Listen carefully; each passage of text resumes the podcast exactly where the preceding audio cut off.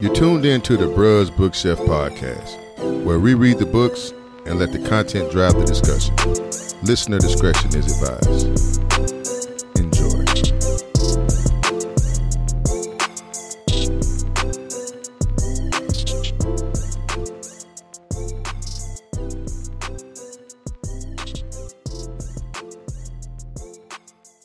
There are some things that you wish they were, but they're not. And the only thing that you have left to do is accept it and just keep on moving. Life gives and life takes away. And sometimes those things that are taken away find its way back. Don't count on it returning the same way it left. You have to accept it and just keep on moving because it doesn't belong to us. There's nothing we can do about it. We can control what we can control. Even our destiny that's guided by our ambitions is influenced by the environment it's cultivated in. Asha, the daughter of Lauren and Ben Bankole, was born into a broken world. And soon after her birth, Asha was taken away from Lauren and Ben Bankole, winner of the Nebula Award for Best Novel. The Bruz Bookshelf presents to you the sequel to Parable of the Sower, Octavia Butler's Parable of the Talents. Give it up.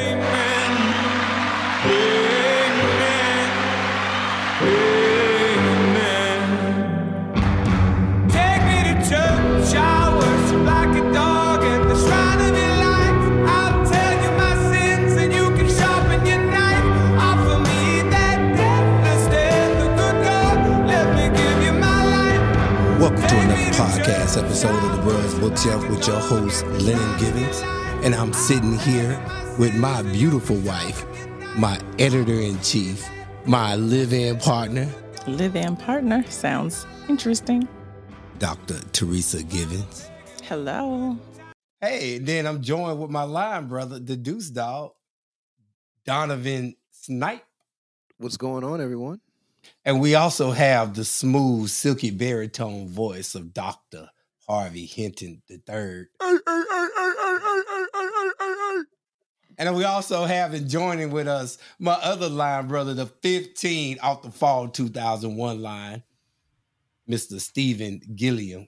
What's up, y'all? In this podcast episode, we're going to be covering Octavia Butler's follow up book from Parable of the Sower. It was supposed to be a trilogy, but it ended up as just a follow up sequel to Parable of the Sower. I did not know that. yes, Parable of the Talents. You got something on me. Yeah. Mm. Harvey, Yeah, why you dog. pick this book, dog? Well, we had a we had a good time reading the first one, uh, Parable of the Sower, and uh, Donovan had jumped into uh, the Parable of the Talents, and so I figured we'd go ahead and, and see what's going on with Earthseed, see if anything really took root, and so what happened with the characters. So, um, you know, Black History Month, so why not do some some Black Afro Afro futuristic stuff and keep it fun and funky. At first, I was like, yo, this book is long. It's long in a mug, yo, for real. Trilogy. Yes. I'm good. My fault, Octavia Butler. God bless your soul, but I'm good on a trilogy. I don't know. I think I needed a third one. You think well, so, I don't Donovan? think she left room for a third one. Oh, she did. Uh, yeah, it is. Definitely, she left the third one because they went to outer space. wide That's when open. it's that's when it started, and that's how Earthseed is eventually supposed to. Be. It's supposed to be this thing that spreads throughout the universe. So, yeah, The destiny. Yeah, I just, I guess, from whose perspective would the third book be? Marco's son. yeah, The daughter, the sellout daughter. yeah, the sellout Yeah. daughter. Yeah. With that, though, I mean, because she actually was the main character, kind of narrator Mhm. of this book, because you know everything that was written from her perspective didn't really have the introductions that her mom and her uncle did. But so if she, if, if the first book was completely Lauren, then the second book is Larkin. Then the third book would have to be somebody else. Or or Larkin's coming to realizing how messed up of a sellout she is. Maybe she had her uh uh the Supreme- what's that movie with uh Mahalia Jackson? The woman was playing Oh, playing um, white. What's that movie? Imitation of life. Imitation, of life. of Life. Yeah, Imitation maybe, of life. maybe she have a moment like that and be like, "Damn, I hate I missed my mom. I messed that up." I don't know. That's interesting that y'all are calling Lar- Larkin the yeah, sellout. she she horrible, Okay. man. I'm She sorry. said her name is not Larkin. She preserves she uh she prefers Asha or something, right? Oh, Yeah, that's yeah, right. Asha. Asha Vere. So I I mean, to Lenny's point, I think you know the book to me it kind of started. I was excited to get into it, then it hit a wall, and then it's like, okay, um, it started out on a wall. It was like, and then we planted spinach. And then after the spinach, we got pumpkins. And then after pumpkins, we planted some trees and prayed. Like, okay. Stop it, Steve. Yeah. Steve, tell it, dog. That's how it was. That's exactly how it was. Okay, let me give a brief summary on what the book is about so the listeners can know. So, the book is about it's a continuation from parable of the sower with Lauren Olamina. So, Lauren Olamina has a daughter named Asha Varia, but but she was originally named Larkin. So, so I'm just gonna read the back of the book. Asha was born into a broken world. There are many things that she needed to know.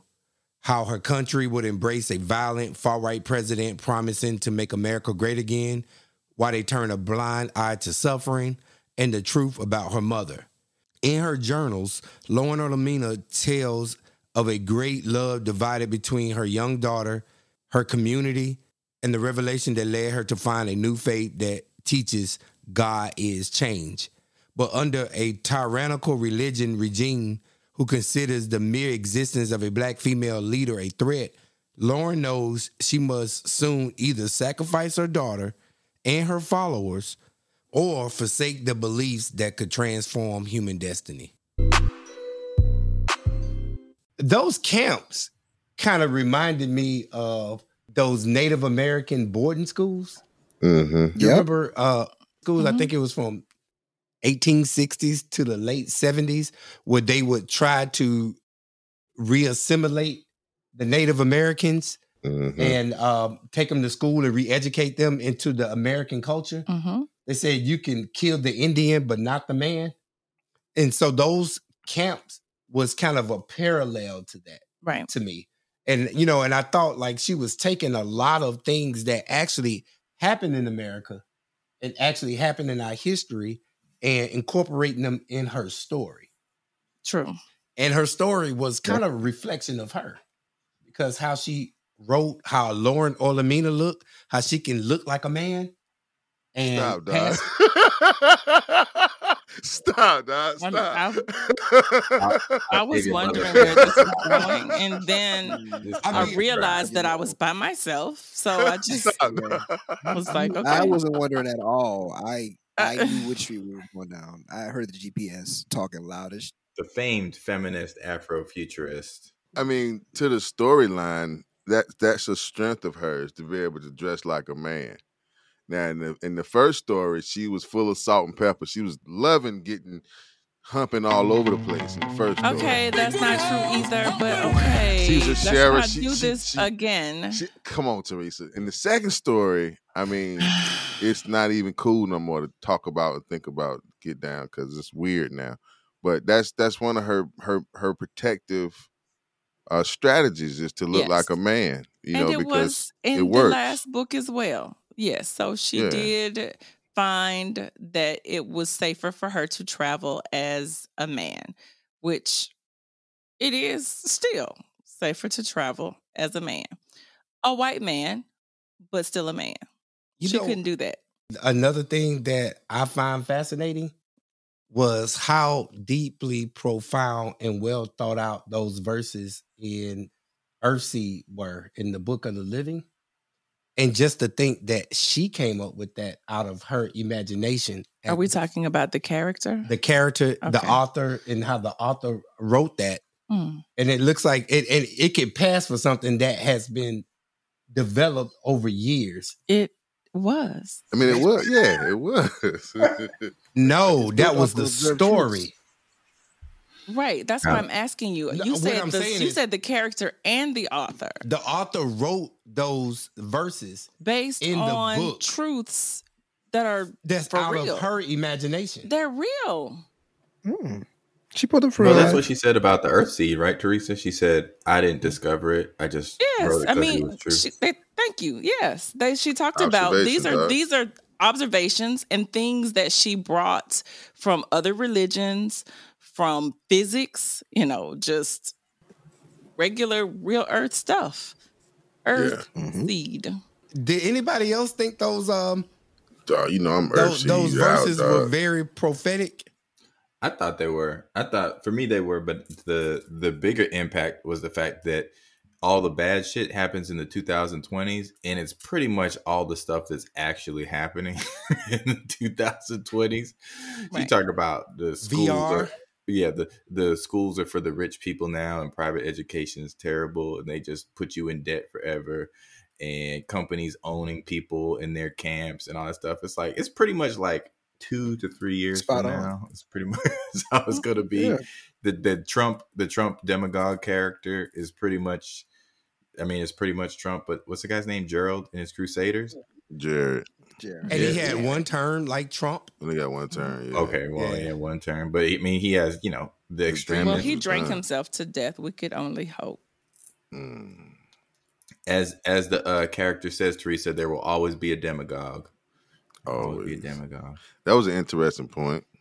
I thought it was. I thought it was cool how she was just like she had a really good examination of our social structures and you know the whole book. She's like kind of talking about manipulating people and getting them onto Earthseed, and she Mhm. really kind of dissects like what appeals to people and why people act the way they do on a societal level. And it, I thought it was really cool. And it took Lynn uh, towards the end to call her out on her manipulation. She's like, I see what you're doing. Mm-hmm. Well, actually, it was Lynn to, to try to refine her manipulation and try to critique it and tell her she needs to do more manipulating and disguising it as something else so it can be more palatable for people to digest it. She said, You need to be a little bit more like Jared if you Right. want people to take this in. Yeah, I didn't see it like how you described it in the beginning, but your last statement is true. Correct. That was a compliment. I mean, you said Lynn. I, I thought by the time I got to Lynn, it's like it's a lot of characters in this book, and I guess that makes sense. Or is that Mhm. you know? Right. And trying to hold on to the characters from the first book. So Right. now you're trying to remember all of the original Earthseed families and then the new Earthseed families and then the people who showed up when they took over Acorn and Yeah. then yeah, it, it was And the people That was a cool scene. I mean, the whole the battle scene of them losing acorn was was cool, and it was and Yes. um, Tragic. I think it's Yeah. interesting, Steve, to the point of like the parallels of the world. They still had like quote unquote advances in technology when all this fuckery and other bad things are happening to how people are being treated. The technology seems to, you know, becoming more advanced. I think we see that too.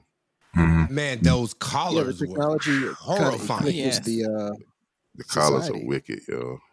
They leave no mark. Right. That's a lie, right? They, they leave no permanent damage. That, all that was lies. All that there was, was lies. a, a contradicting statement one time when they were saying that it doesn't leave a scar, it doesn't leave permanent damage. But then I guess it wasn't permanent because Allie did come back around. But it seemed like there were they alluded to the fact that the collar sometimes did make people lose their memory. Mhm. And that yeah, so I was like, hmm, did she make a mistake there? Because I also know, but this was probably a mistake in narration. But Asha said her name. She did. She said her name was Asha. Then she said Aisha later, but that was probably just on the fact really? of the. I thought the narration was really good, but there was times during the Audible book where the author would take a spit swallow. And oh that Oh my was- gosh, you noticed that? That was Okay. so annoying to me. I, I didn't even notice that. I thought you were going to talk about Oh. how they kind of edited quickly oh. in. Like sometimes they weren't when they even right to, finished. like, chapter two, Right. chapter two. yeah. I was listening to the story and I just turned the music. I turned it down for a second and turned it back up, and I heard like a totally different voice. I didn't know where the voice came from, And I call Lenny like, dog, like what just happened, man? My What auto fucked up. Like it's a man Yeah. talking now. And It's a he's like, man he's like, it's, it's somebody else, and it was another story. I'm like, bro, I'm confused. So, yeah, No, like- I- that was I think- Marcos. I think- that was Marcos. Yeah, you sure it was uh, Mar- it's Marcus? His name was Marcus. Marcos. He changed it to Marcos. Uh, But I thought it was the voice of Ben it was Ben Coley. Coley. It was oh, Ben, Ben Cole, Ben voice at the Coley. Yeah, Ben. Yeah. Coley talked too. Yes, he did. And that was odd. Yes, when Ben Coley started to talk. That was Yeah, the but- beginning of the book. That was just Yeah. like, what? because he's te- he's using the same dates. He's using the same prefaces of what's what's happening, and, and this was Yeah. weird. That was my dude.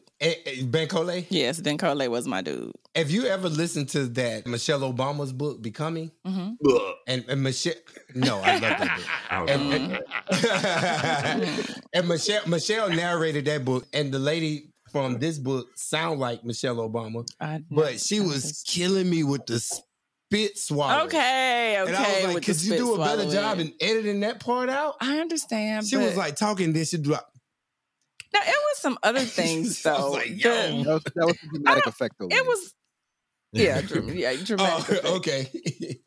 but yeah, it was something a little bit different about this book and the way it was read that was different because mm. I was in love. I, I, I we said this. I think we all gave it a ten um last time, but Parable of the Sower. yes, Parable of the Sower was extremely good.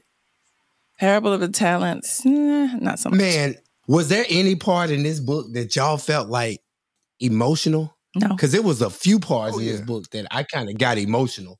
Hmm. The part when the young girl snitched on the two girls Mm, Oh yeah, Or, that was uh, messed up. for making love to each other, mm. and they beat. Did you have to say it like that?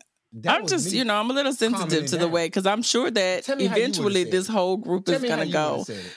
that way. No, go. No, no. Tell me how you would have said It. I don't know. And then I'll say. I just would have said Tell me how you would have when said. she told about the indiscretions of the couple, Allie That's and what They it were such and making such. making love. love. So It's they were too many under words each to other. cover. That's- They, They were were making love in a room full of people. I mean, I know that y'all used to that, but uh I don't make love. Yeah. I don't I only have sex. don't. Never. I Never. fucking No. one-on-one. And uh, y'all think that's funny too, but wait until your children come home and start saying meat to meet and see how you like it. But anyway, when when, when those girls got beat, and I was thinking about how the system can break you to make you Mm-hmm. turn on your own people, Oh yeah. but you still you still don't win because Imagine living in the world lonely and nobody likes you. I'm Are being real conscious of my swallowing right now. No, we're talking about this book where the uh where the two girls they snitched on uh Allie Allie and Yeah. and then they beat her whatever the other girl I until she forgot. died Yes, she died. in front of everybody. hmm And then they praised those two girls and, and made them they put them in the kitchen. Yes, and they were Yeah, horrible. that's your that's your promotion. Going to the kitchen. Meritorious munition. The Meritorious Manumission Act spurred black people to snitch on one another to get in the good graces of white people. It was a law that was codified in the 1700s that allowed slaves to earn their freedom by performing good deeds that impressed their slave owners. Freedom could be granted to an enslaved African who saved the life of their racist enslaver or invented something from which their enslaver could make a profit or snitch on another fellow African who was planning a rebellion or running away. Back to the podcast. That's where you got to eat as much as possible. That's you know, Lauren told you that. Yeah, they didn't kill them. No, they disappeared though after after the uh, natural disaster defeated the technology Right. and they escaped. They didn't find the girls, right? They didn't know where the girls were. No, they They didn't. They still had the collars. Yeah. I mean, the, the whole college, that whole college experience is just, you know, these remote control devices that you know mm-hmm. somebody could just. You ever seen those little clips? And I, I hate the damn Teresa. You're gonna get me on this.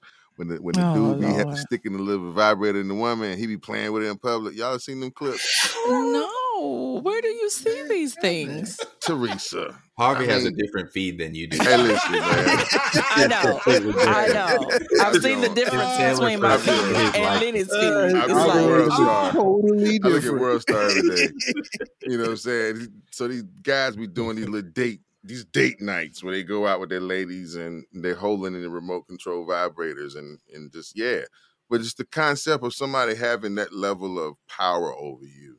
Right. You know, um, it's it was it was that I'm was very touch it. emotional. That was very emotional, and just that that whole experience of her being collared that was that was deep. This book seems so real. Sometimes you have to take yourself out of it and just think this came out of somebody's imagination. Not completely. Well, the the, the cars, man, that's, that, that the way the car could could detect The maggot. The yeah the maggot was was able to detect life, and it was able to Infrared. infrared technology and all that kind of stuff, man. Just the idea of, of all of that is it's I don't know, man. It's fascinating. They got a show on Netflix. I hate to use Big Bug as the contrast to this word that we're talking about now, but it's it's looking at how AI can kind of run amok in a futuristic Right. society. I haven't finished it, but it's like I'll watch it at first and it gets funny, then it just gets spooky. And I can't take it. It's just frightening to know that technology can have that power over you. She was talking about how at this Christian camp, they were given this sermon that they had to sit for and listen to. And the man was condemning masturbation, premarital sex, Mm, the stuff that's in the Bible. Homosexuality. The stuff that's in the Bible. Yeah, All was preaching those from things. the Bible. Uh-huh.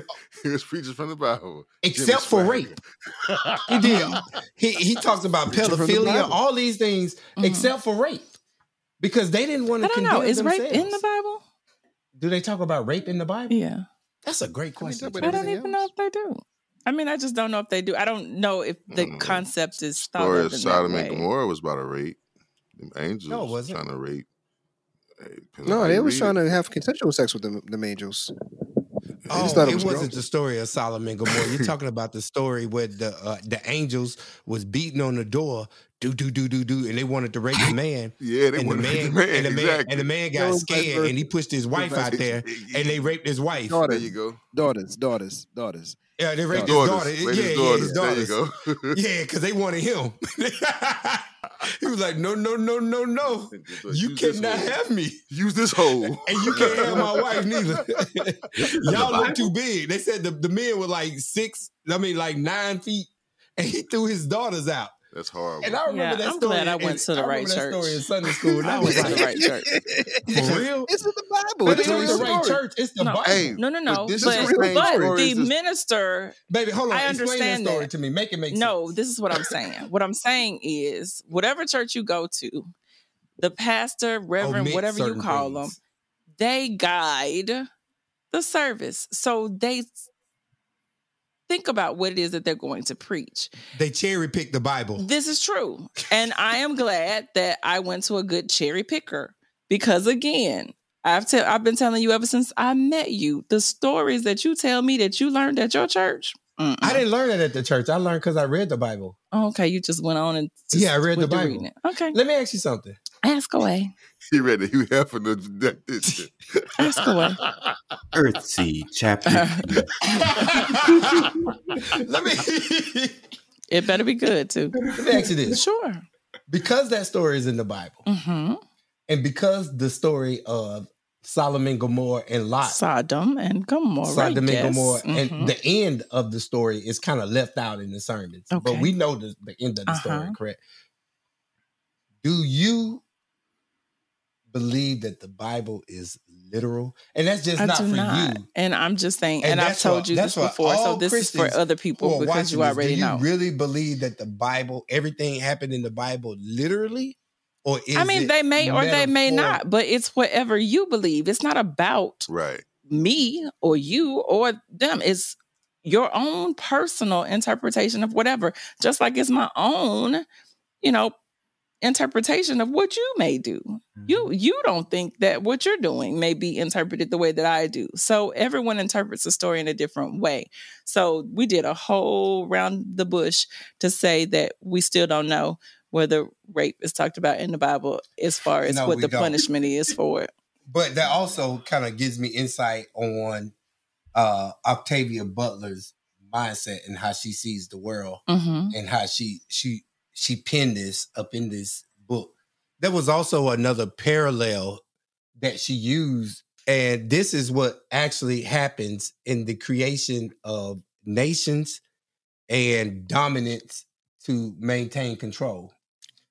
Lauren Olamina was kind of synonymous with Jesus Christ.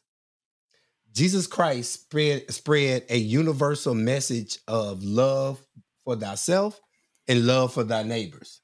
But he ran into opposition from the Roman Empire.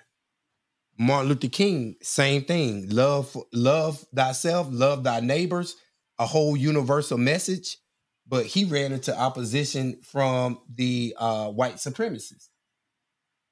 In this book, Lauren Olamina was spreading the message through Earthseed of love, uh, love thyself and love thy neighbor, but she ran through opposition from the Crusaders.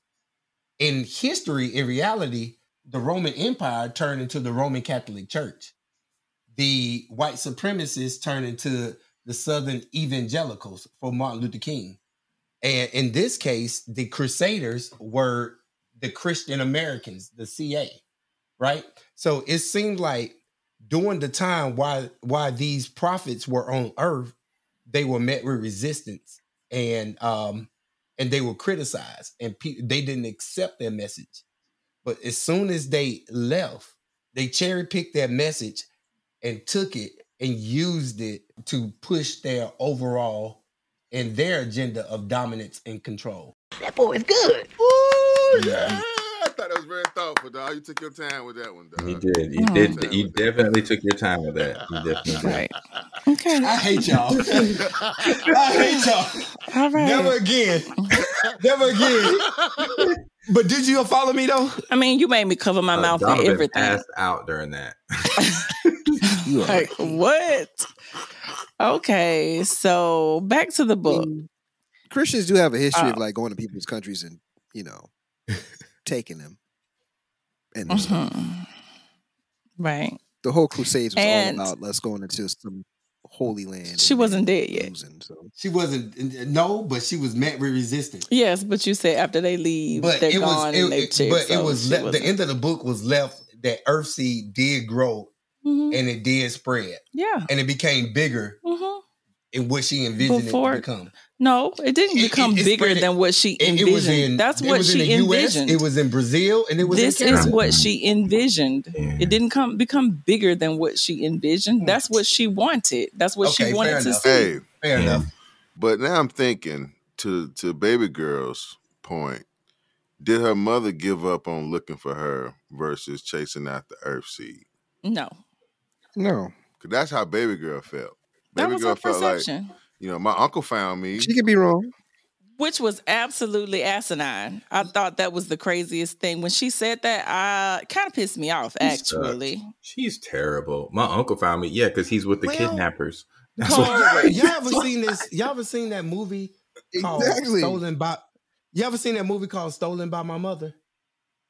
No. This That's this, one of them lifetimes somebody stole somebody out Like, of the what? the, Like- the, the, the, You're like maternity ward story. Yes, You this fell lady in stole, love with the person who stole the lady stole this baby out of Mhm. maternity ward, and she raised this child for twenty something years, and she was the only mother that this child knew. hmm and and but she grew up poor, and her mother was middle class, and her mother spent years looking for her. You know, it was based off a true story.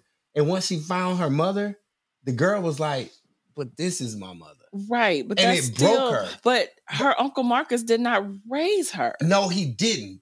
But that kind of go. I think what she did was, I think what she did in this book, I think she was playing with the idea of how you can be programmed and brainwashed. Nature versus nurture. Okay, You know what I mean? That's I think she. I think she exper- I mean, they I think she experimented. he with didn't that. raise her, but they did make a choice to be together at, after they met. It's no such thing. You know, They work together. That's that's a that's not even a real thing. That you can't have nature versus nurture. They always work in tandem with one another. That's a white form of thinking. You can't have you can't take something out of its natural environment and then expect to be able to study it how it normally is. Like if you're out of your natural environment, all of your behaviors are going to be unnatural. So it's always nature in conjunction with nurture. Mm. And you don't get what the the uh, the whole ideology of the Christian America in this book is unnatural. It's a lie. correct. and that's why they were trying to they, they was trying to pervade his lie and they was trying to go after what they call quote unquote heathens that's why it was important for them to educate send people to school and reward them if you take on this ideology because it was a lie That- Right. But that, was they, they didn't exaggerate the Christian mindset though. It, they just put it in like this. That has happened uh, multiple times with Right. Christianity. Right. throughout i mean its the word crusader not- is is out of the history book Yeah, like they didn't. They just. I think she did a really good job of presenting an alternate reality based on existing patterns and behavior. Right. So when you say she met resistance, I was kind of feeling you for that. Um, I don't know monologue you went through the soliloquy. I was feeling you because she did meet resistance, uh, like everyone else re- meets re- resistance, but it wasn't like just the institution. She had little, uh, you know, people that resisted her along the way, like interpersonally. And to me, that was most of the story. It was like her fighting uh, a captor, or her fighting her brother, or her daughter, um, or you know, anybody that she met along the way that was trying to rob her or something like that. She was she was always up against that, and that's I feel like n- par for the course for us. It's everyday Oh. shit. i also enjoyed how she did write that nuance in relationships between her and her brother Oh, and, and what marcus was going through i think marcus was uh, Marcus said call him Marcos. Okay, Marcos. I think I believe Marcos was Marcos Duran. Duran. I, I believe family that Marcos. Duran was dealing with an identity crisis, Yes, and, and, he was dealing with he wanted to be Yeah. accepted. It was dealing with trauma from having to walk He was- the track. he was dealing with a lot of things that he was not able to do and you know it was also brought into the story of uh, christianity and homosexuality you know that was another thing that was kind of thrown in there is you know these two books had so much thrown into them but It's i so good. think i, have to say everybody, everybody to read it. that this one was a lot more predictable Ooh. um, Mm. I found myself reading this and knowing what was going to happen next. So I didn't enjoy the ride with this book as much as I enjoyed the last. The last one just always had me like, oh my gosh, well, what are they going to do next? And how's it going to happen? And what's going to go on? This one was more like, mm, So, Mm. did you know Marcos was going to yes. keep her daughter away from her? Yes. What? Really? What gave you? What gave that away? the way that he always responded with her it threw me the one the time that he cried you know i thought you know he'll do the right thing but now in retrospect i see it was just tears of guilt i mean his It's own for himself. could- yeah. yeah for himself his own convictions left him to treat his sister just like she said she was like i could have left you in slavery you know you can't even do me this like you can't you're my brother and i saved you from slavery but from the moment i saw how he behaved the way he interacted with Bankole let me know that he was going to be a snake. I Mm. knew he was from that moment. I was like, this dude is going to. Was that was that when uh, when he was allowed to uh to preach? Well, eh, before he was allowed before to that. preach, before that, before yeah. he was allowed to preach, I could tell when he was talking to her and he- he was critical of her. I knew that that was going to be her nemesis. And then I mm. decided I really didn't like it anymore because I don't like when families have problems like that. I, I was just like, wow, you know, because you know this whole story from the beginning was built on her thinking he was dead and how she would have done anything for her family, and then for him to come back Yeah. and be bad. her enemy, the one person to take her down. I, The I whole was like, the nah, I whole like that. story in general though is about her losing her family though. Like she lost her family. Like her Mhm. daughter is not her daughter anymore. Like they found each other, they met, but it's like that's Mm. not her daughter. Like she said, don't even call me that name no more. Like she, Yeah, She don't doesn't even call me that name anymore. And So, as much like- time as they spent trying to name her, and she doesn't even know that. mm, That's horrible, man. even, even still, she ended up being not as great as her mother, but she was above the fray.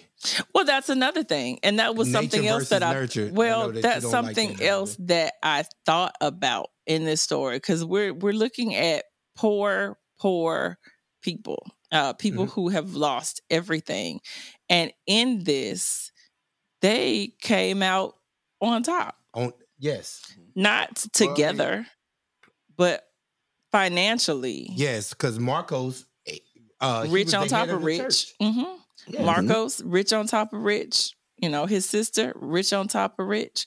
And Asha, I mean, racks on racks on racks. So Mhm. it's like, what? Mm, I mean, yeah, it's the the seed they're sowing and the talents that they have and you know Olamina's her whole drive to survive she didn't have money but she had a wealth of knowledge because she she was free when she had acorn you know and then when she loses acorn she loses her daughter i mean she's on a whole nother quest to get something that was taken from her and she's a very driven woman man she's extremely smart so like riches to her are not even, you know, about money. right. 'cause She don't didn't even live right, for she that. She didn't even have a house. Remember? That's what her daughter, her daughter was don't- like, she doesn't even have a house. but Like, if you if you I mean, follow her, her, her, if you follow anybody that's had been about the cause and they really live for the cause, they're not into money. We like understand that. That's that. not, but that's not the point. no, yeah, Right, yeah. The point is that they all became something well above what we saw in Parable of the Sower, Absolutely. Right. walking on a dirt road looking for their next meal. Like, that was a bad time they were living in in Parable of the Sower. And it's like, you know, that was all chaos was all over the place. And then in this world, you know, she had she had built the whole community. She had a sense of civility and she she had peace until these the CA folks that you're talking you about had on factions in them. this one. Like you know, You things know? were starting to get uh, organized. I guess it was like the question of this book is like, who's going to rule the world? Mhm. Would it be this factions of nature lovers and people who value logic and peace and reciprocity, or will it be these people who respect authority and power and total control? You know, and she she talked about Donovan, you know, this hmm. idea of when she was going against Jarret, like even though she was had a, a opposing view to what Jarret was talking about, Jarret she wasn't really on Jarret's radar. You know what I'm saying? Right. So she's like Mm-mm. because she was insignificant enough didn't to not Jarret matter, she was her? able to survive, irrespective of the influence she had with her writings, you know, her books and all that. Her teachings went beyond her, but she was she was okay with not really being known. It was kind of deep. Didn't was it Jarret or was it a senator that mentioned Earthseed? Jarret was the senator, but they, she was, but not. Uh, the way they described it was that you know they knew about it, but it wasn't like one of the major groups that they were concerned about. Uh, is what they said in the story because she there was a small group, but of course, you know it changed Earthseed's destiny is to take its root among amongst the, the stars. Yeah, Y'all remember in 1996 that cult called Heaven's Gate no, when those Yes. people they dressed up in those uniforms. nineteen ninety six. 1996. Yeah, I was busy. Don't do that. All right, it's uh, 1996, and they dressed up in these uniforms, and they followed this guy, Marshall App, Apple. Don't ask me. Whatever his name What? is. Stop it. Stop it. The You guy don't with know the that white. guy's He kind name. of looks like yeah, Steve yeah, he was a white dude, a bald head dude. Mm-mm. Uh, Marshall Yeah, right Applewhite. Yeah. Anyway, Okay. they they dressed up in these um in, in these uniforms. They went and got this like poison out of Mexico, and if you mix it, you you mix it with alcohol, you'll die a slow death, and you, it's uh, committing suicide. And Why so would you want to die slow? because they they rested, and they they all they all did like these. They recorded themselves. They were excited about leaving, and he was waiting on this. They this thought sign. a comet was coming. To Uh, the- take the their, comet um, the comic was the- coming to I think it was Hale-Bopp. Yeah, you remember that too. Yeah, and they came and they all 'Cause it was they all all laid together and they all just died together because they thought they was going elevating to the next level beyond hu- their human self. Mm-mm, I missed that. Maybe they did, and we don't know. Maybe they did, Steve. Possible. Ooh, You I know mean, what? 'cause Look what we're left with. that's deep. Which brings me to this segment in the podcast. this is the segment we have in this podcast called Lit Bars. And Lit Bars is any bar, quote, or any literary collection that's put together. Okay. Phrase, We're already starting with bars. any literary phrase that's put together in the book that jumped out to you. So, um, you know, since you're talking, Steve, did you have any lit bars in the book that jumped out to you? And then we planted pumpkin seeds, row by row. Bars. Teresa, did you have any? Actually, Bars. um, because I'm such a sarcastic person, I kind of enjoyed when Asha slash Larkin Bars. turned around and told that lady at the church, "God is love, and love follow up. Uh, love follows the law, or whatever she told them on page three fifteen. I remember. I was like, let me remember that. Hey, But yeah, I kind of enjoyed her sarcasm, the way she snapped back. What about you, Donovan? Um, I had it, but give me a second. I need to pull it up. Harvey? I give you one. Chapter 15, when Lauren tells her girl, she's like, uh, God is change. Look after yourself.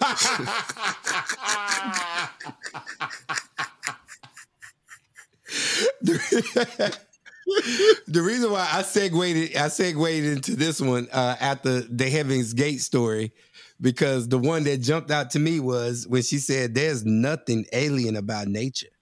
Nature is all that exists. It's the earth, and it's all that's in it. It's the universe, and it's all that's in it. It's God. Never at rest. It's you, me, us, them." struggling upstream or drifting down. Mm. I enjoyed that one.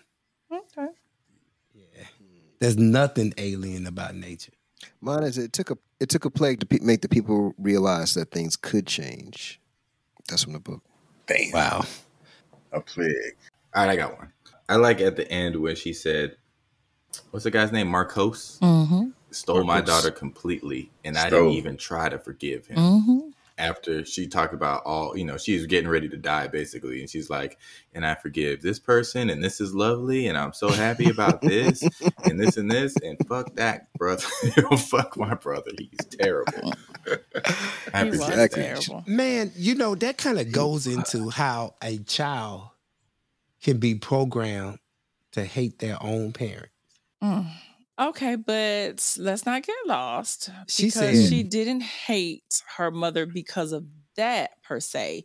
She hated her mother, it seems, because she feels her perception is that Earthseed was her mother's favorite child. right. But she was wasn't- jealous of Earthseed. She only thought that because she wasn't open minded to know that Okay, but her she's a mother child. loved her and was looking for her. But she grew up. She still ain't And- Yeah, I over her she wasn't mother. wasn't. She was. that She wasn't. She wasn't open to the idea that Earthseed was something that was ongoing, but she was the number one. But she was gone. I understand that. She's still in porno magazines and stuff. She, and she doing all oh kind of weird stuff my as a kid. god! But then gonna be like her mama. Oh, Like, Mama, Harvey, daughter. I feel you. That was stop. whack, man. She, She was so open minded to it been came to her mom. fast. The daughter gonna be fast. Everybody is fast. Mama like old Oh, man. This this my line right here at the end of the book in the epilogue, where she was talking about her uncle and her mother was upset with her uncle. She said, "I went back Mm-hmm. home with him, was I was to give her angry with him, but even She- angrier she- with you live with her her- somehow. I loved him more than I ever loved anyone, no matter what he had done, and she was hurting him.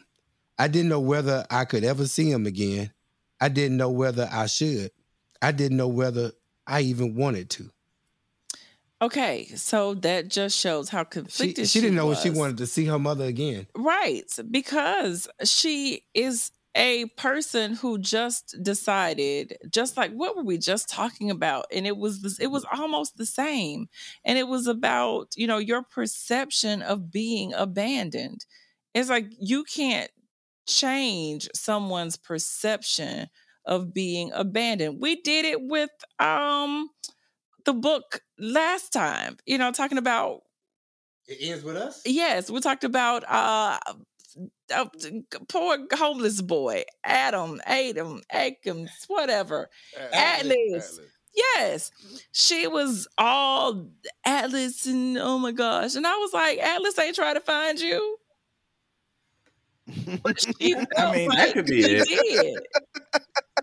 So now here Atlas had a whole life outside her ass. Yes, and you're like Atlas. Uh, now it's the same thing with Larkin. Larkin was looking for something else. Larkin was like, "Oh, she could have, she would have, she could have if it wasn't for Earthseed, Earthseed." You know, I, I Larkin. She did have a traumatic upbringing because the guy that was raising her was trying to molest her. he was. Copping fields on in church. Oh, with his Well, I, I, I think it's also partially like how she wrote all her characters though. And- she tells us, right? She's like, I didn't discover it, it's just true. So I think she was, you know, it's a commentary. All her characters are commentary on like some people can only come so far. Like, yeah, she was born to this radical leader, but she grew up in the church. Mhm. No one ever loved her. She found one person to love and she was like, okay, I'm good. And she couldn't quite, even though she like looked like her mom and she sounded like her mom and she kind of was intrigued by her mom, she couldn't quite come that far because that's how people are. People can't just like, people can only come so Right. far. But she What do you annoyed mean me. by that, Steve? Come so far, like open up. Well, yeah, like think of think of uh, Lauren's whole goal throughout the throughout the entire book is to take people from like not woke to woke, or, Mhm. or Christian to woke. And like when you do that kind of work, that organizing work, some people get it and they're like, "Man, I've been like thirsty for this my whole life. Now the whole world makes sense." But some people are just like, "Yeah, that's great, but I still have this." You know, I still have this comfortability, like uh, the character said. I still have this comfortability in going to church and going to Sunday school. And yeah, that has all these terrible effects, but like I can't bring myself out of it. And Yeah, you know, that, was that that's how some conversation with people are. Dan she was having. It was that, that conversation with, with Dan. With Dan was really he wanted he was stuck on his his his, his belief system, and she was trying to Oh. teach him more. He just couldn't go like, anymore. he just wanted to Dan?" leave. Okay, yeah, the little boy. That was that, that was you know Lenny asked earlier about emotional scenes. That to me was the emotional scene because I felt like and I hate I didn't capture all the, the quotes she said at the moment, but she was dropping some real Earthseed shit on Dan. And and to to uh, Steve's point, Dan just was like, "Yo, But because Dan needed need comfort. that." Dan at Right. that point, you know, he had lost his parents, you know, he had lost his sisters, and you know, he needed comfort. And this lady was like, God has changed.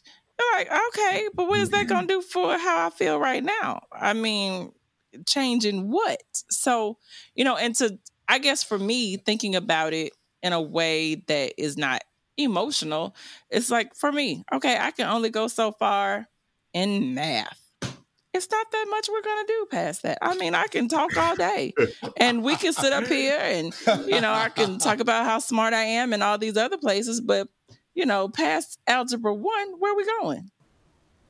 Nowhere. So you're not gonna get any more. cosine, what are you People can about? only go so far, and that's that's that's my limit. But I really, I really enjoyed, you know, watching them go through those phases. But Nah, I, I Larkin annoyed me because you know you all usually get doing. I hated it. Hate. I hate the characters. I hate them. Lauren annoyed me. You know, as a mom, I was like, "Girl, you just need a whipping." And um, Yeah, you know, but I can, I can say this, so you can y'all can go ahead and villainize me right now. Done. Yeah, Lauren could have just when Bankole said, "Let's go to Hempstead, Hempstead, Holstead, and live in mm. that big house on the ocean." I knew you were I'm going out. to. I mm. knew that was going to be something I'm that you was going to gone. highlight. Okay. Okay. Thank you. So you you'd have dropped everything that you live for, that you've been working on, If you if you were Lauren and Earthseed was your thing, I would still you would work. have abandoned that. You know, I believe in moderation. Everything, No, Teresa. everything in Teresa, moderation. you wouldn't have been Lauren in that situation. You would have been Bankole in that situation. You would have been like, "Yo, Lenny, let's go to." let's go to yeah, I, I mean, I well, and then, but I also thought about it from the perspective of she was pregnant, and I know how you feel when you're pregnant, and I know you want to nest and everything. The most important thing to Would you be more of a reason why you would have wanted to go to uh Halstead. exactly And- because you know Jarret is coming for the radicals. I would have been That's like, probably one of another one of Larkin's rubs. that's what I'm, I'm saying. Yeah. So, you know, I, I think I would have been a lot more strategic with Earthseed at that point. I would have said, okay, I got this baby to think about. Let's time to go underground. Let's start sending out our, you know, I would have been talking about teachers at that point. It took Acorn to be invaded by the seven maggots for them to start talking about, oh, well, you know what? I like the way they did this now I need they sent out teachers. I need to send out teachers. You could have jumped past all of that, but I know it couldn't have been a book without it. But she could have jumped past all of that and been living in a house on a hill with the baby, and Bankole would still be like, "She killed my dude." Mm, mm, mm, mm. But at the end of the book, Teresa, where would they have been? Where they are, because she still Well, would have sent what out would have been happening? She would have sent What her would have been people, happening? and she still would have had would her have been happening? child. I Mm. don't know. Would she? Because her people weren't going to leave. Sh- Her people were going to stay. They- she was going to leave. They were going right, but they were going to go underground and be more strategic. They weren't going to be this one big target for Jarret and the Crusaders. They, they weren't talking about that. She was just going to leave. No, but she should have. Once she realized what was going on, when Bankole gave her that offer, she should have said, "Let me think about this and see how it goes." But she was like, Mm-mm, "Nope, not gonna hear it. Not gonna hear Yeah, it." that was the that was the part where you know I remember coming to the realization that this this story has already happened. Right, this is old stuff, Mhm. and we're reading it now. And I was telling Lenny the whole.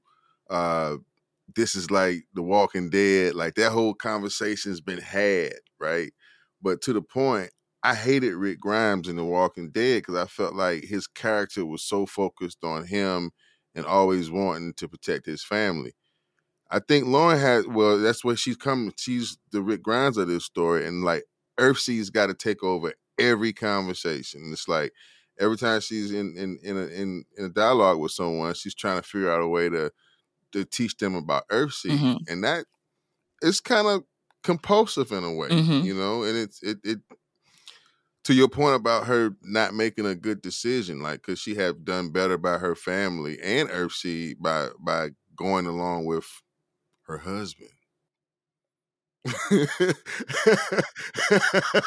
but not in a silent way as the Crusaders wanted, in a very vocal way. Yes, I'm going. say a And I talk all the way there. You tell me what to do. Where's my room? Which side of the house is mine? yeah, she could. She should. She she still could have had her show, but maybe not. I don't know. It's a good question, Steve. What would have happened? Where would they She, ended up? she wouldn't be going to space. She still didn't go to space.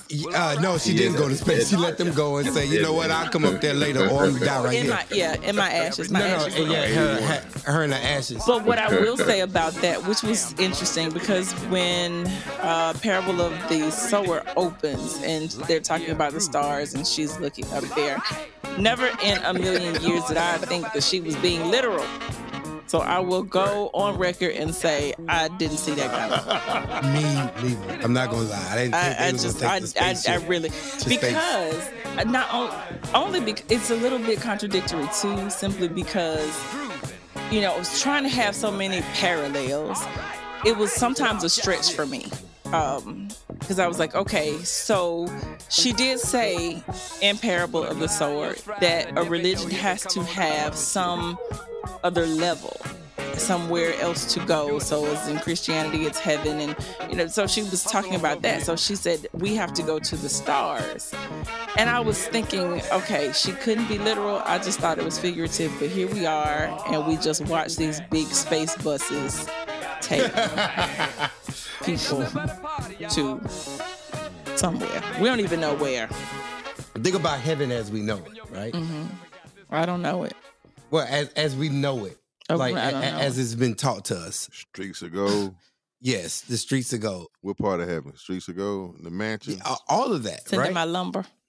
you you remember how we were during the pandemic and you couldn't leave the house or your little area? Right. You're like, golly, like I want to go somewhere, right? In heaven, where do you go? You know what I mean? Is that really a place that you want to spend eternity? I don't know. I just know that Dog, what. Biggie say, dog? When I die, fuck it, I want to go to hell because I'm a piece of shit. It ain't hard to fucking tell. Uh, and he said that out loud.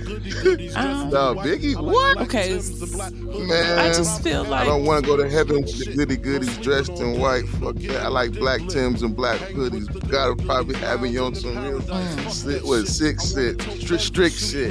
No sleeping all day. No getting my dick licked. okay, Hanging with the goody goodies. Lounging in paradise. Fuck Okay. that shit. I want to. That's what's wrong with us. We got so much stuff in our heads that we don't need. That's just a lot.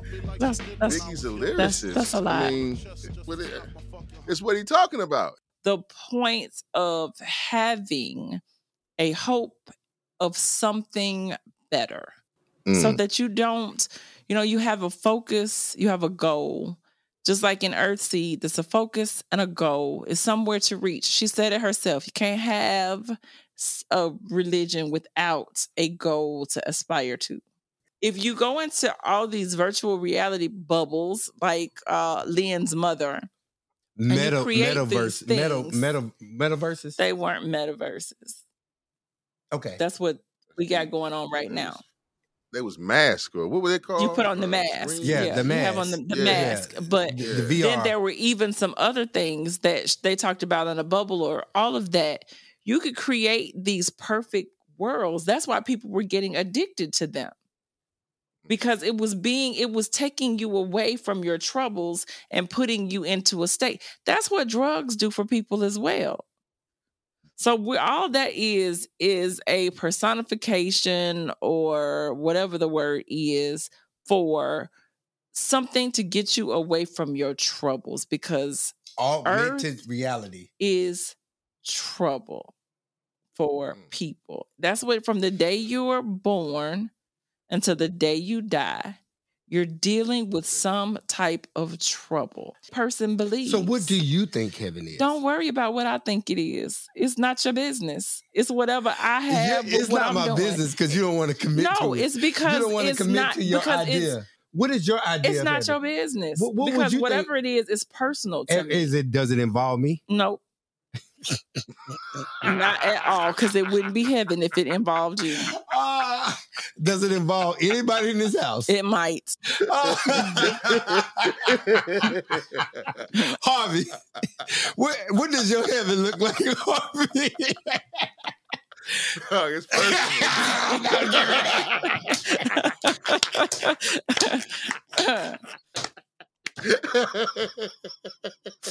Uh, you know, we get we get we got Dante's Inferno. you know what I'm dude, that was a scary book.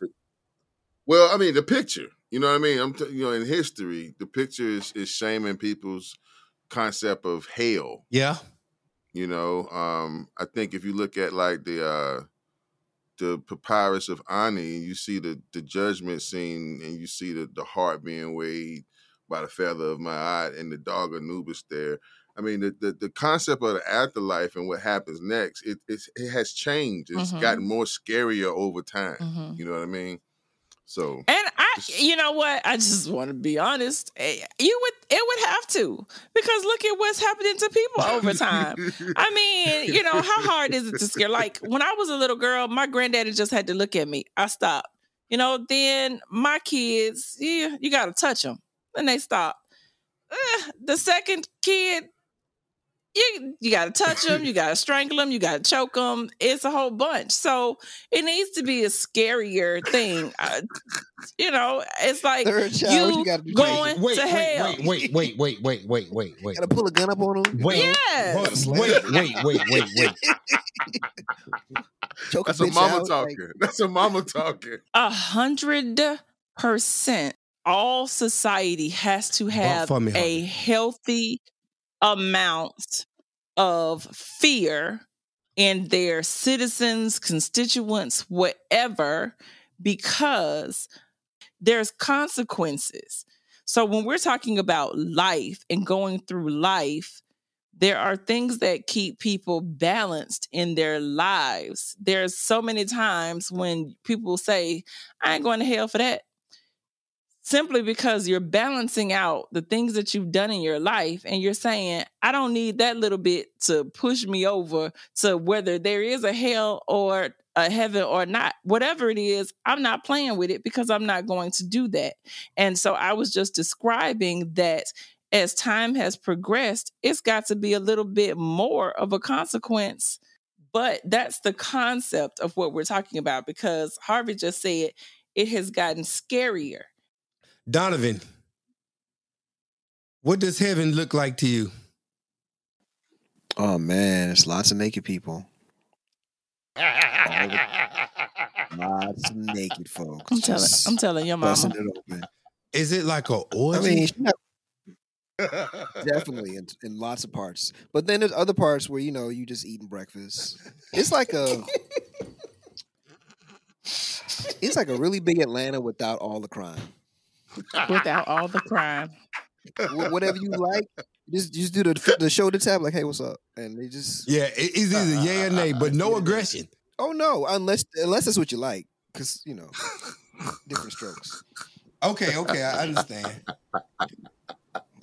I mean, I don't like to be aggressive on. I'm clearly alone.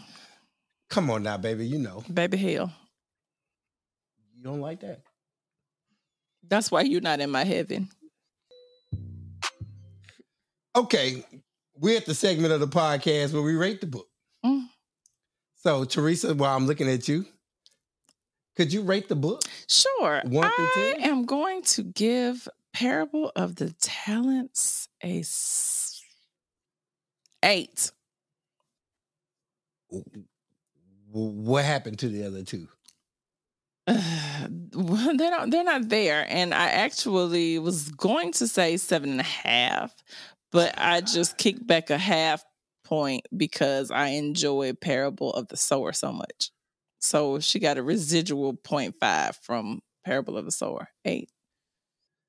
I think I'll give it an eight as well. Um, but that's because when I don't like a character, the whole book has to suffer. Um, I think we could have went deeper into Marco's story. Like, I kind of really want to know what turned him. I mean, I know he was a, a slave and a prostitute and all of that, but like, what made him still cling to the church like that, and then also betray his family? It gave him some sense of identity. That's all he knew. His dad was he a wanted to be like pastor. his dad. I think a better question, though, Donovan, is what made him cling to that church. You know, but Mm. if it hadn't been it for safe? that, uh, it would probably not be a story.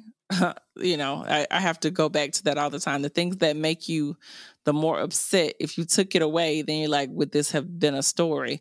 Um, but yeah, Gotcha. because I look at it too and say he could have been a preacher anywhere. Um, he didn't have to hurt his sister like that. But He smacked it too. yeah, And to your point, Lenny, I think everybody kind of in both of these stories are, but especially this one is kind of struggling like with like an identity issue, like because nobody really gets to keep their their original identity. Like everybody has to lose it in some way. Like we start calling Lauren Olamina throughout the for the rest of the story. Like I forgot her, her name was Lauren for a little bit. Her daughter loses herself, and Marco loses himself. Like nobody gets to stay. Nobody gets to leave as themselves. I guess. Unless they get killed by dogs or something. Yeah. Mm. Or, the or Raven I mean, like she the she one. stayed kind of true to her cause, and um, I think that that was a little bit of her downfall. It was that she had her blinders on, and she just wouldn't veer off for anything or When you anybody. say downfall, you talking about Lauren? hmm What was her downfall? Well, the downfall of her relationships uh, with her brother and her sister, even though her brother was more of the antagonist, but had it not been for Earthseed, she might have been able, well, how she felt about Earthseed, she might have been able to uh, see eye to eye with him and understand more that he needed to be uh, in line with the Christian religion and that he needed that to connect with his father in a way that nothing else was going to be able to do. But she just rejected everything that was not her idea or in her sight. Yeah, but Teresa, I think Mark is still the person who chose to leave. I think I think uh, uh, old girl had space and Earthseed to live with Mark. I don't think Mark could tolerate that shit. Mark Oh, didn't want no 100%. I just feel like she. you know what I mean. I mean, you're right, and I that was the part of the story that had to be. But just if she had had just a little bit more of a give to her, and that was, I think, her problem with Bankole as well. She just would, you know, she just didn't give Mhm. much. No, she didn't. She had that asada juice. She's a asada. Mm, I, I can see that, and you know, I did not I feel that we at all. mm. I might have given that a three. Mm. that a solid Shakur Yes, book? indeed. You know, I I, I believe in a lot of Chicago, give. uh, give and take. And she was a lot of my way or no way. And that, and you it's just funny. Is I maybe the book could have been from Lynn's point of view if we had another one, but Lynn was able to even as a sharer, and maybe that helped that she was a sharer, but she came right in and she was able to see uh Lauren Oya Olamina. What was her name? Uh, yeah. Oh, let me- yeah. Oh yeah. Oh Lamina. Lamina. She was able to see her, see her. And she does. She said, You like to tell people what to do. And that's true. She's been telling people what to do since the beginning of the first book. Does she like it, or that that's something that she has to do if she wants to promote and proselytize people into her belief system? I think that that's something that she has to do to do that, but you can turn that off. You know, Bankole was her husband. There should have been some soft spot there for him. Marcus was her brother. There should have been some soft spot It there was for some him. soft spot. Mm. She saved his life. She did save his life, but it was still on her terms because remember, she didn't even let the people know what was going on, which I know she couldn't, but she then just had them sitting there for hours. She was just the type of person that was, I'm taking over. And sometimes you have to, but you got to know when to turn it off. All right, I'm going to rate the book. Go ahead. I give the book a nine, and the other one goes to because it was so damn long. hmm You know, Yeah, it was well, it won't always something nine.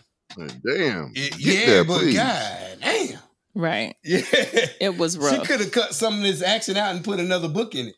So you know, that's that's just my take. Harvey, you chose the book. You go last. You give us your review on the book. Um, I'm gonna get a book a nine out of ten. Um, I I just didn't like it. It just was too. It was. It wasn't as exciting. You exciting. gave a book a nine that you, You, don't didn't like, the book, Listen, Harvey? Listen, I didn't like but then how did it get didn't a like it. Nine? Because I respected it. Don't have to Okay, so we giving our numbers on Straight respect up. now. Nah, straight up. I had to put some respect on this book. It's a it's a dope book. Okay. I mean, it's a dope.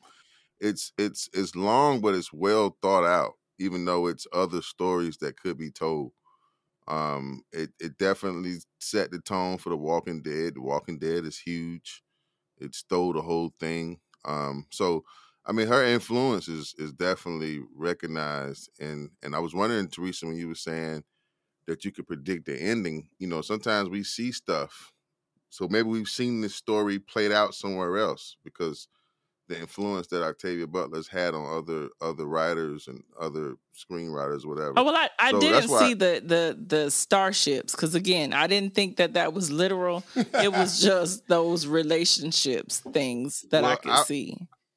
I'm wondering because like I'm wondering now when I got introduced to critical race theory, was Octavia Butler part of the conversation? Because in critical race theory, they do these kind of narratives and these these storytellings and fiction stuff. Matter of fact, they got one called uh, "Faces at the Bottom of the Well." Derrick Bell. The, the, this is the precursor, the, the number one critical race theory book. They got this story called "The Space Traders," where they make a bargain between these aliens whether or not they're going to send black people off for all these wonderful items. And so Oh, that all this Cosmic stuff that- Slop. Cosmic Slop, yeah, exactly. It's the they, they did exactly. Cosmic Slop is the space traders, exactly. It's it's with George Clinton, the same thing. So yeah, so so but to the point, it's like that's Octavia Butler stuff. Like now, I'm I'm seeing like all these places where she may have influenced things, and so that's why you know I don't like Jay Z, but he's a dope rapper. So you know that's why this book gets a nine. You know what I'm saying? In, in my perspective, because it just I just didn't. It just took too long, and it was just weird. And I'm glad I listened to it versus reading it. However, I can see the value of reading it versus listening to it. If that makes sense. This this is definitely something that would not hurt to put eyes on, but it's great to listen to because it it it it doesn't. It's frustrating, but it doesn't just, you know, like if if I didn't if I if I would have quit, I wouldn't have known what happened, right? Obviously, so anyway, it's a nine out of a ten. I love Earthseed. Um, to, to to Lenny's point earlier, Earthseed is very real. I think it has a lot of uh, practicality, and there was a lot of moments where I was like, yeah, I, I needed to hear that. That was good, and um, so yeah, um, I'm, I'm happy to have uh, you know explored the, the text. I don't know if I could do another one though, uh, but maybe we'll see.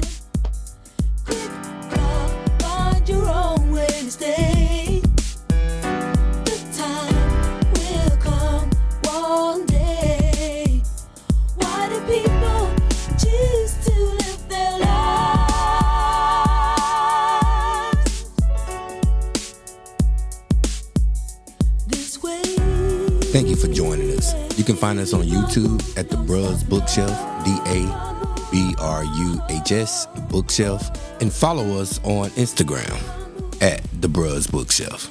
And if you enjoy following us and don't have the time to physically read a book, join Audible. Go to our YouTube page, click the link below, and get your first month free. Our next book, which is just released on Audible on March 3rd, is Finding Tamika. I don't think there's a hard copy out yet.